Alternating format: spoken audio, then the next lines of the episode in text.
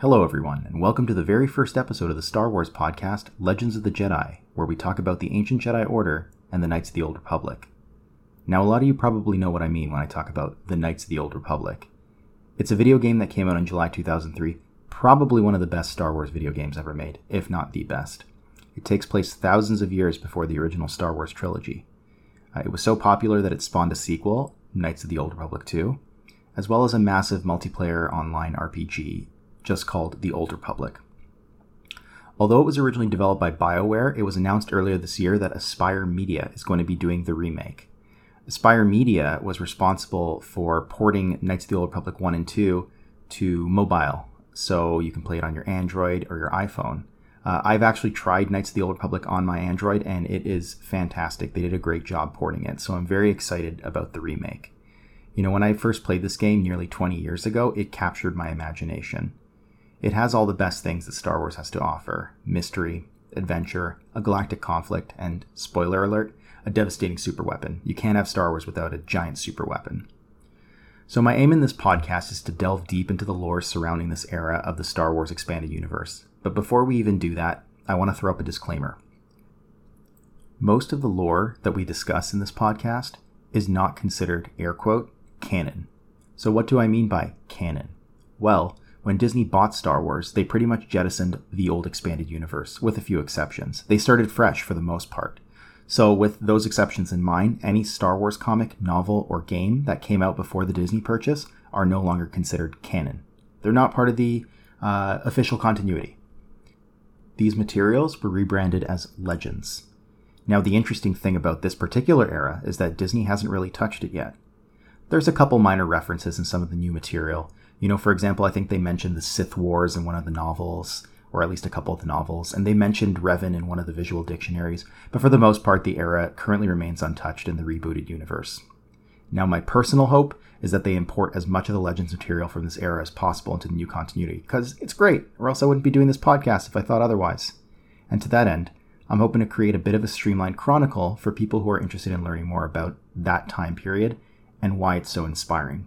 Because I gotta say, these stories inspired me when I was a kid, and they continue to inspire me today. So, with all that said, pick up your lightsabers, pick up your blaster pistols, and join me on the journey to the past. Cue Star Wars opening theme. An even longer time ago, in a galaxy far, far away. Before there was the Knights of the Old Republic, there were the Tales of the Jedi. Now, Tales of the Jedi was a series of comic books. It ran for about 35 issues and the story spanned for over a thousand years of Star Wars history. The tales were published by Dark Horse Comics beginning in 1993. So Dark Horse had the license for Star Wars comics before it was taken back by Marvel. So originally, Marvel had uh, the license for Star Wars comics and uh, eventually shifted back to Dark Horse, but because Disney owns Marvel and Disney acquired Star Wars, the license went back to Marvel. Uh, before it did, though, Dark Horse did some amazing work with the old Star Wars continuity. So, flashback to 1993. At that point, much of what later came to be known as the expanded universe hadn't even been published yet. There's a quote I pulled from Wikipedia. Uh, it's a quote that's attributed to Chris Gossett, who was one of the artists of the series, Tales of the Jedi, and it pretty much sums up my feelings on the project. So, Chris says With Tales of the Jedi, the potential is as vast as the galaxy itself. We haven't scratched the surface of what Tales of the Jedi could be. It's so far back in the past, there is no reason to fear that any story we tell could interfere with core continuity. The time period was pretty much a blank slate, which allowed the contributors to have more creative control.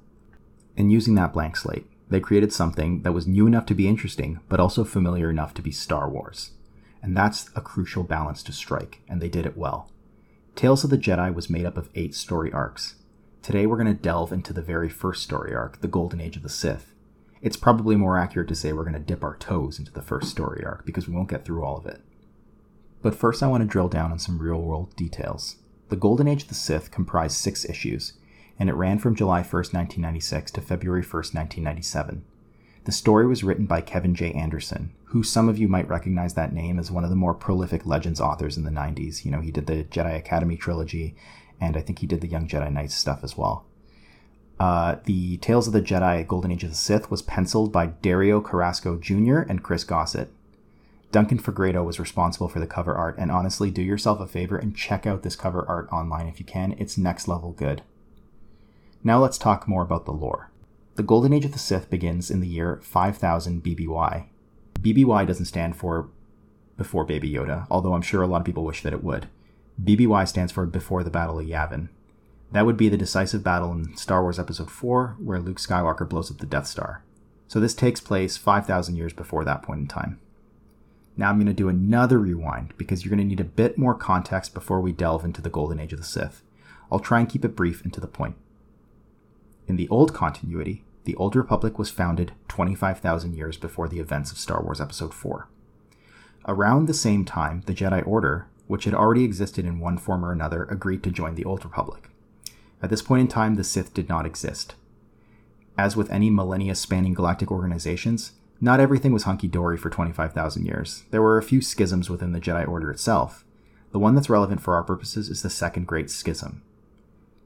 Here it is, and my eternal credit goes out to Wikipedia for synthesizing all this information.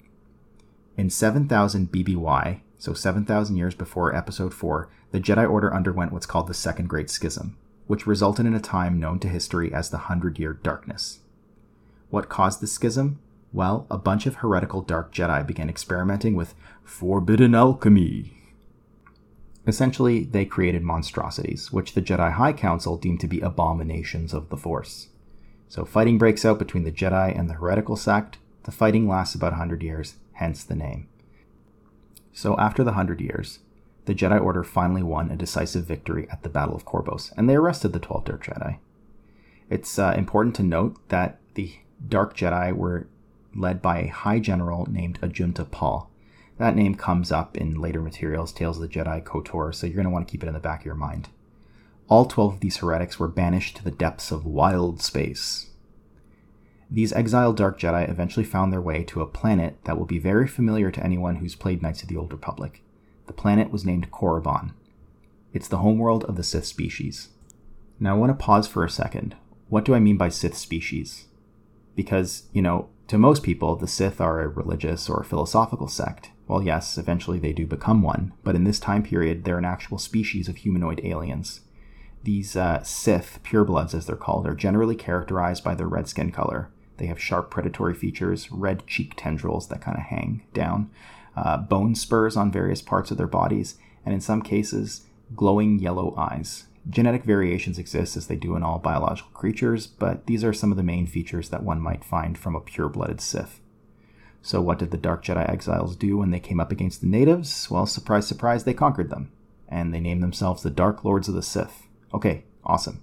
There's the history lesson that gives us the context we need to dive right into the first story arc. Now, obviously, there's a ton of lore that I haven't mentioned. I mean, I think I glossed over like 20,000 years of galactic history in a few minutes. But if this thing keeps going, maybe I can come back one day and revisit some of those earlier eras. Okay, so buckle in because I'm about to engage the hyperdrive and take you back to the golden age of the Sith.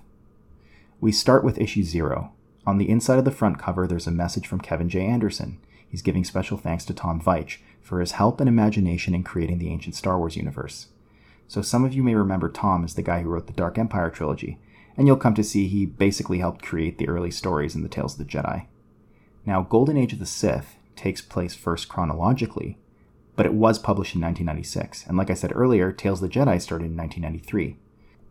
So, much like the Star Wars movies, they started later in the tales and then eventually came back to do some prequels. To avoid confusion, I've decided to lay it all out for you in chronological order. So here we have it the first page starts with the words, scrawled in an ancient parchment being unfurled by weathered hands. And here's what it says Conquest and Unification. The complete history of the Old Republic would fill a thousand libraries. But some events, some sacrifices have become legend, passed from generation to generation. The epic of the Great Hyperspace War. How the bold explorations of young Gav and Jory Daragon brought two galactic empires crashing together. How Odan Ur became a powerful Jedi and eventually a Master, and how the seven worlds of the Koros system were finally united by the wise and skilled Empress Teta. Five millennia before the birth of Luke Skywalker and the fall of Palpatine's empire, a thousand years before Exar Kun and Ulic Qel Droma joined forces in a sweeping conflagration known as the Sith War, the story begins. So obviously there's a lot to unpack there. Let's put aside that last part about Exar Kun and Ulic Qel-Droma. I promise that we will eventually get to the Sith War and you will become intimately familiar with those two names. For now, let's focus on the people we're about to meet in the story the brother and sister hyperspace explorers Gav and Jory Daragon, the wise Empress Teta, and the powerful Jedi Odan Ur. When we delve into the first couple pages of the story, we meet Odan Ur. He's a steely, gray skinned humanoid alien, and he's poring over some ancient tomes. Much like us, Odan Ur is fascinated by lore and history, especially the history of the Sith. Now, it's a bit unclear from a narrative perspective how Odan Ur knows that the Sith exist, but uh, let's just put that aside for now, uh, because he mentions the Sith, so clearly he knows that the Sith exist in some fashion, even though they haven't really emerged on the galactic stage yet. So Odan Ur's in a room with his master, the great and wise Jedi Uru.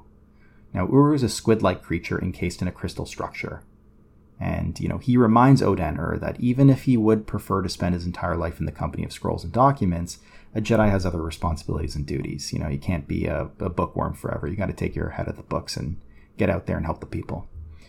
Now, the comic goes into the Great Schism that I talked about earlier, it refers to it as the First Great Schism, but as I've told you before, it's actually better known as the Second Great Schism.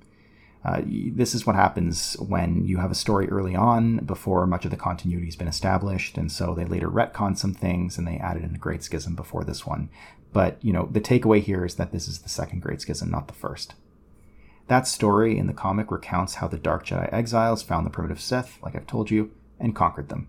The Sith primitives treated these exiles as gods and with unlimited resources and willing slaves, the Jedi exiles forged the Sith civilization into a new empire, bringing about a golden age of evil. Think Egyptian pharaohs, because that's essentially what these early Dark Lords of the Sith were. And, you know, it's helpful to use that analog if you need some kind of real world grounding. Not to beat a dead bantha, but it's kind of unclear how Odan Ur has access to this information in his scrolls. Before their reemergence on the galactic stage, the Sith Empire was a closed off society, so it's unlikely that the Jedi knew much about their existence, but it's clear from this that they knew something. So, flashing back to Odan Ur, he's sent on a mission by Master Uru to help Empress Teta unite the Koros system. We learn that she's united six out of the seven worlds in that system, but the struggle on the last world isn't going so well. Odan Ur, who would much rather read history than make it, he says, agrees to go. It's his duty. So we flash to a new scene and a new location, the planet Cinnagar, which is one of the six united worlds in uh, the Koros system. Welcome to Arba the Hutt's service dock, where spaceships are fixed cheaply, quickly, and most importantly, quietly. All repairs guaranteed, but only for a limited time. So we meet a husband and wife, Hawk and Tamar Daragon, and they're thanking Arba for fixing their ship, the Shadowrunner. You see, Ma and Pa Daragon are high risk supply runners on a mission of mercy and profit they're going to be bringing supplies to that besieged seventh planet in the Koros system that I talked about earlier, and we find out that the planet's name is Kirrek. We also find out that Arba repaired their ship in exchange for a percentage of their profits. Arba tells them to keep their voices down. He doesn't want anyone to know that a Hutt extended credit, oh, heaven forbid. We also meet our protagonists, Gav and Jory Daragon. Like your typical teenagers, they want to follow their parents in another ship called the Starbreaker 12. Pa Daragon tells them no, no, no, it's too dangerous. And Arba's also like, hey, Starbreaker 12 is actually collateral, so it's staying here at my service dock. Hence, the parents leave, the kids get left behind. You know, that old trope. In the meantime, our Jedi buddy Odan Ur meets up with Empress Teta's Jedi advisor Mehmet Nadil. Uh, Mehmet Nadil's this uh, green humanoid alien. He kind of looks like Kit Fisto because he has the tendrils coming down the back of his head, but he also has this um, uh, this appendage coming out of his chin. So Nadil explains the situation to Odan Ur. A bunch of pirate rebels on Kirrek have blocked all attempts to unify the planet. Odan Ur is all like, hey man, I'm a scholar, not a fighter. And Mehmet Nadil, foreshadow alert, says, well, hey, maybe we could use a bit more brains over brawn right now. So let's go meet the queen. Odan Ur is brought in front of Empress Teta, and she's rocking some ridiculously sweet body armor. Think warrior queen when you think of Empress Teta. She kind of reminds me of Wonder Woman when she's in that gold-plated armor in the in the uh, DC movies. So Teta's uh, she's talking to some military advisors about how they have to launch another full-scale assault, and that's when Odan Ur comes forth, and he literally pulls out a scroll out of his vest or whatever, and he's like, "Hey, Empress Teta, there's this sweet technique that might be able to help reduce casualties, and it's called Jedi Battle Meditation. Mehmet Nadil says, Okay, that's great. Why don't you tell me on the way? And they all depart for the front. So let's pause for a second and talk about this. Jedi battle meditation is a pretty significant skill in legends. You know, there are sources out there that say Palpatine used it at the Battle of Endor thousands of years later to coordinate the Imperial assault on the rebel forces. So it was an attempt to explain why the Imperials start to lose en masse when Emperor Palpatine gets thrown down that reactor shaft by Vader. Anyways, the important thing to remember at this point is that Jedi battle meditation exists and that it's a pretty significant thing that's going to come up again and again, even in Knights of the Old Republic. So, back to our story. We learn very quickly that Odan Ur has never actually been in a battle before. On the way to the front, he explains the concept of Jedi battle meditation to Mehmet Nadil. It goes a little something like this. With sufficient concentration, a Jedi can strengthen the hopes of their allies and heighten the fears of their enemies in battle, kind of like a buff. So, thus, what the armies know in their hearts must become true, because they believe it so strongly. Odan Ur's battle meditation starts to take effect immediately. The pirates in Kirrek freak out and they begin fleeing the battlefield. We're reminded, however, that sometimes breaking an enemy's spirit is merely unleashing the last reserves of desperation, and that's what happens here. One of the pirates gives some kamikaze order to die fighting and try and take down as many of the weakest targets as they can. Enter stage left Ma and Pa Daragon. Remember those two? the supply runners who were going to the front to deliver supplies? Well, in a fictional universe that loves orphan protagonists, I'm not really liking their chances right now. And not surprisingly, they got caught in crossfire, and their ship goes kaboom. Exit stage right, and Pa Daragon.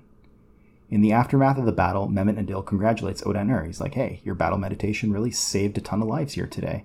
But Odan Ur is not so happy with the result. He says in response, well, tell it to those poor souls in the supply ship, you know, referring to and Pa Daragon, or their charred remains at this point. Back on Cinnagar, Arba the Hutt shares the bad news with Gav and Jory. Mom and Dad didn't make it. The last casualties of the Unification Wars. Now, I, I want to pause here for a second and just give a shout out to the artists who worked on this book. I didn't know until now that it was possible to make a Hutt look sympathetic, but look no further than Arba the Hutt in the last pages of Golden Age of the Sith, issue zero. I, I love this character. He wears this fez on the top of his head. He clearly cares about Gav and Jory. He's such a softie. He's like the first nice Hutt that you ever meet.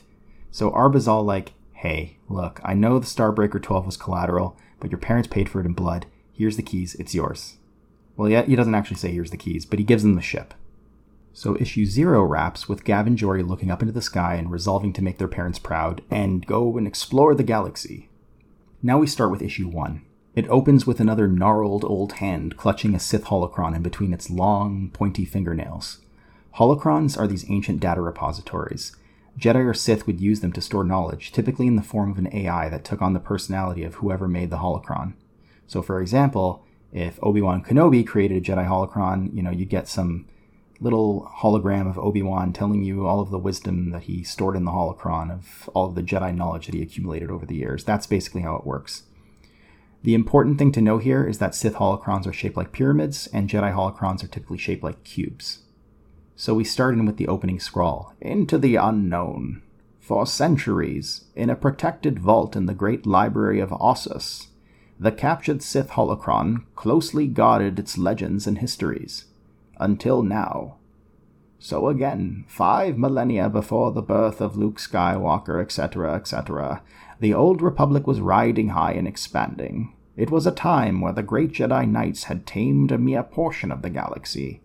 A time of rugged frontiers, colony worlds were being established, while portions of space remained unexplored. Long distance travel was often treacherous and uncertain. Each year, new hyperspace paths were mapped by intrepid hyperspace explorers who sought useful roadways through an incomprehensible dimension.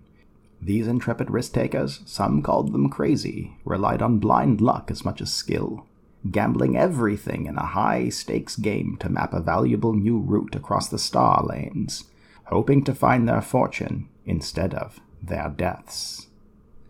So we open in on Gav and Jory leaving Cinnagar on the Starbreaker 12, heading for parts unknown. I just want to point out here that their ship has what appears to be sails on it. If you play Dungeons and Dragons, it kind of looks like one of those Spelljammer ships with uh, sails on the top. It's absolutely wild looking. I think it's designed to look like an ancient vessel, uh, and so you know it looks it has sails and it looks like it's almost wooden in nature. Anyways, Gav and Jory are decked out in bracers. They're looking like they stepped right out of the ancient world from our Earth. You know, they have like these these metal uh, neck bands and stuff like that. They have like head head uh, gear and uh, they look like ancient Romans or ancient Greeks. And I want to take another moment here to appreciate how absolutely insane their job is. They're basically pointing their ship in a direction in space and taking off. Like Han Solo says, and I think in episode 4, traveling through hyperspace is like dusting crops, boy. Well, one wrong coordinate and you could find yourself hurtling right through a planet or a star. You know, Gav seems like a bit cheerful about it. He's all like, well, we haven't gone down a black hole yet, so. So they roll the dice and they engage the hyperdrive, heading into parts unknown. And when they come into hyperspace, everything looks good. They think they might have found a shortcut, something they can, you know, sell to the Navigators Guild. But when they barely make it through a starstorm cluster in one piece, they realize, whoops, this is another bust no one's ever going to purchase this route. It's all time to limp back home in our damaged, you know, sailboat. So they head back to Cinnagar and beg Arba the Hutt to fix their ship. You know, even though Arba is a softy, he's he's obviously had enough of these two. He's at his wits' end.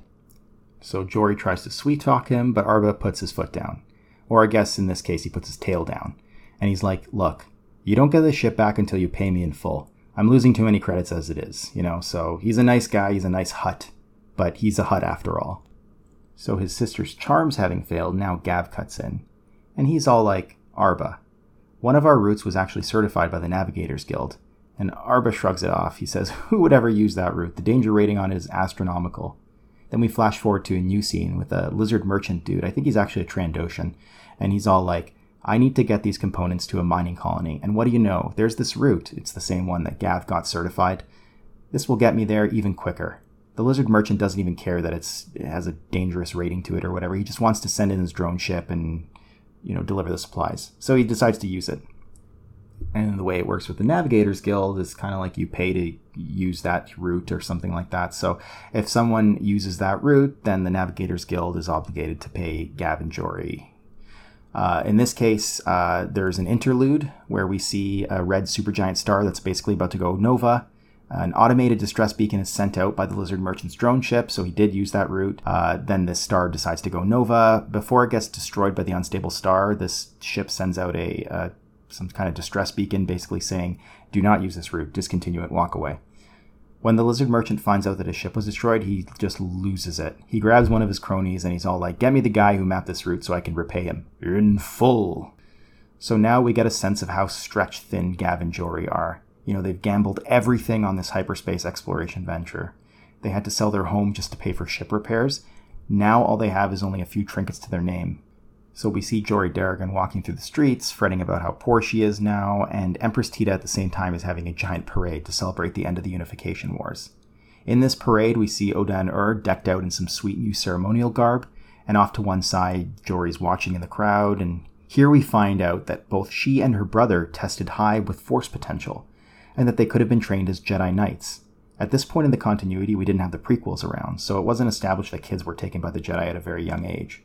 So bear that in mind when you ask yourself why she and her brother weren't just taken and trained by the Jedi to begin with.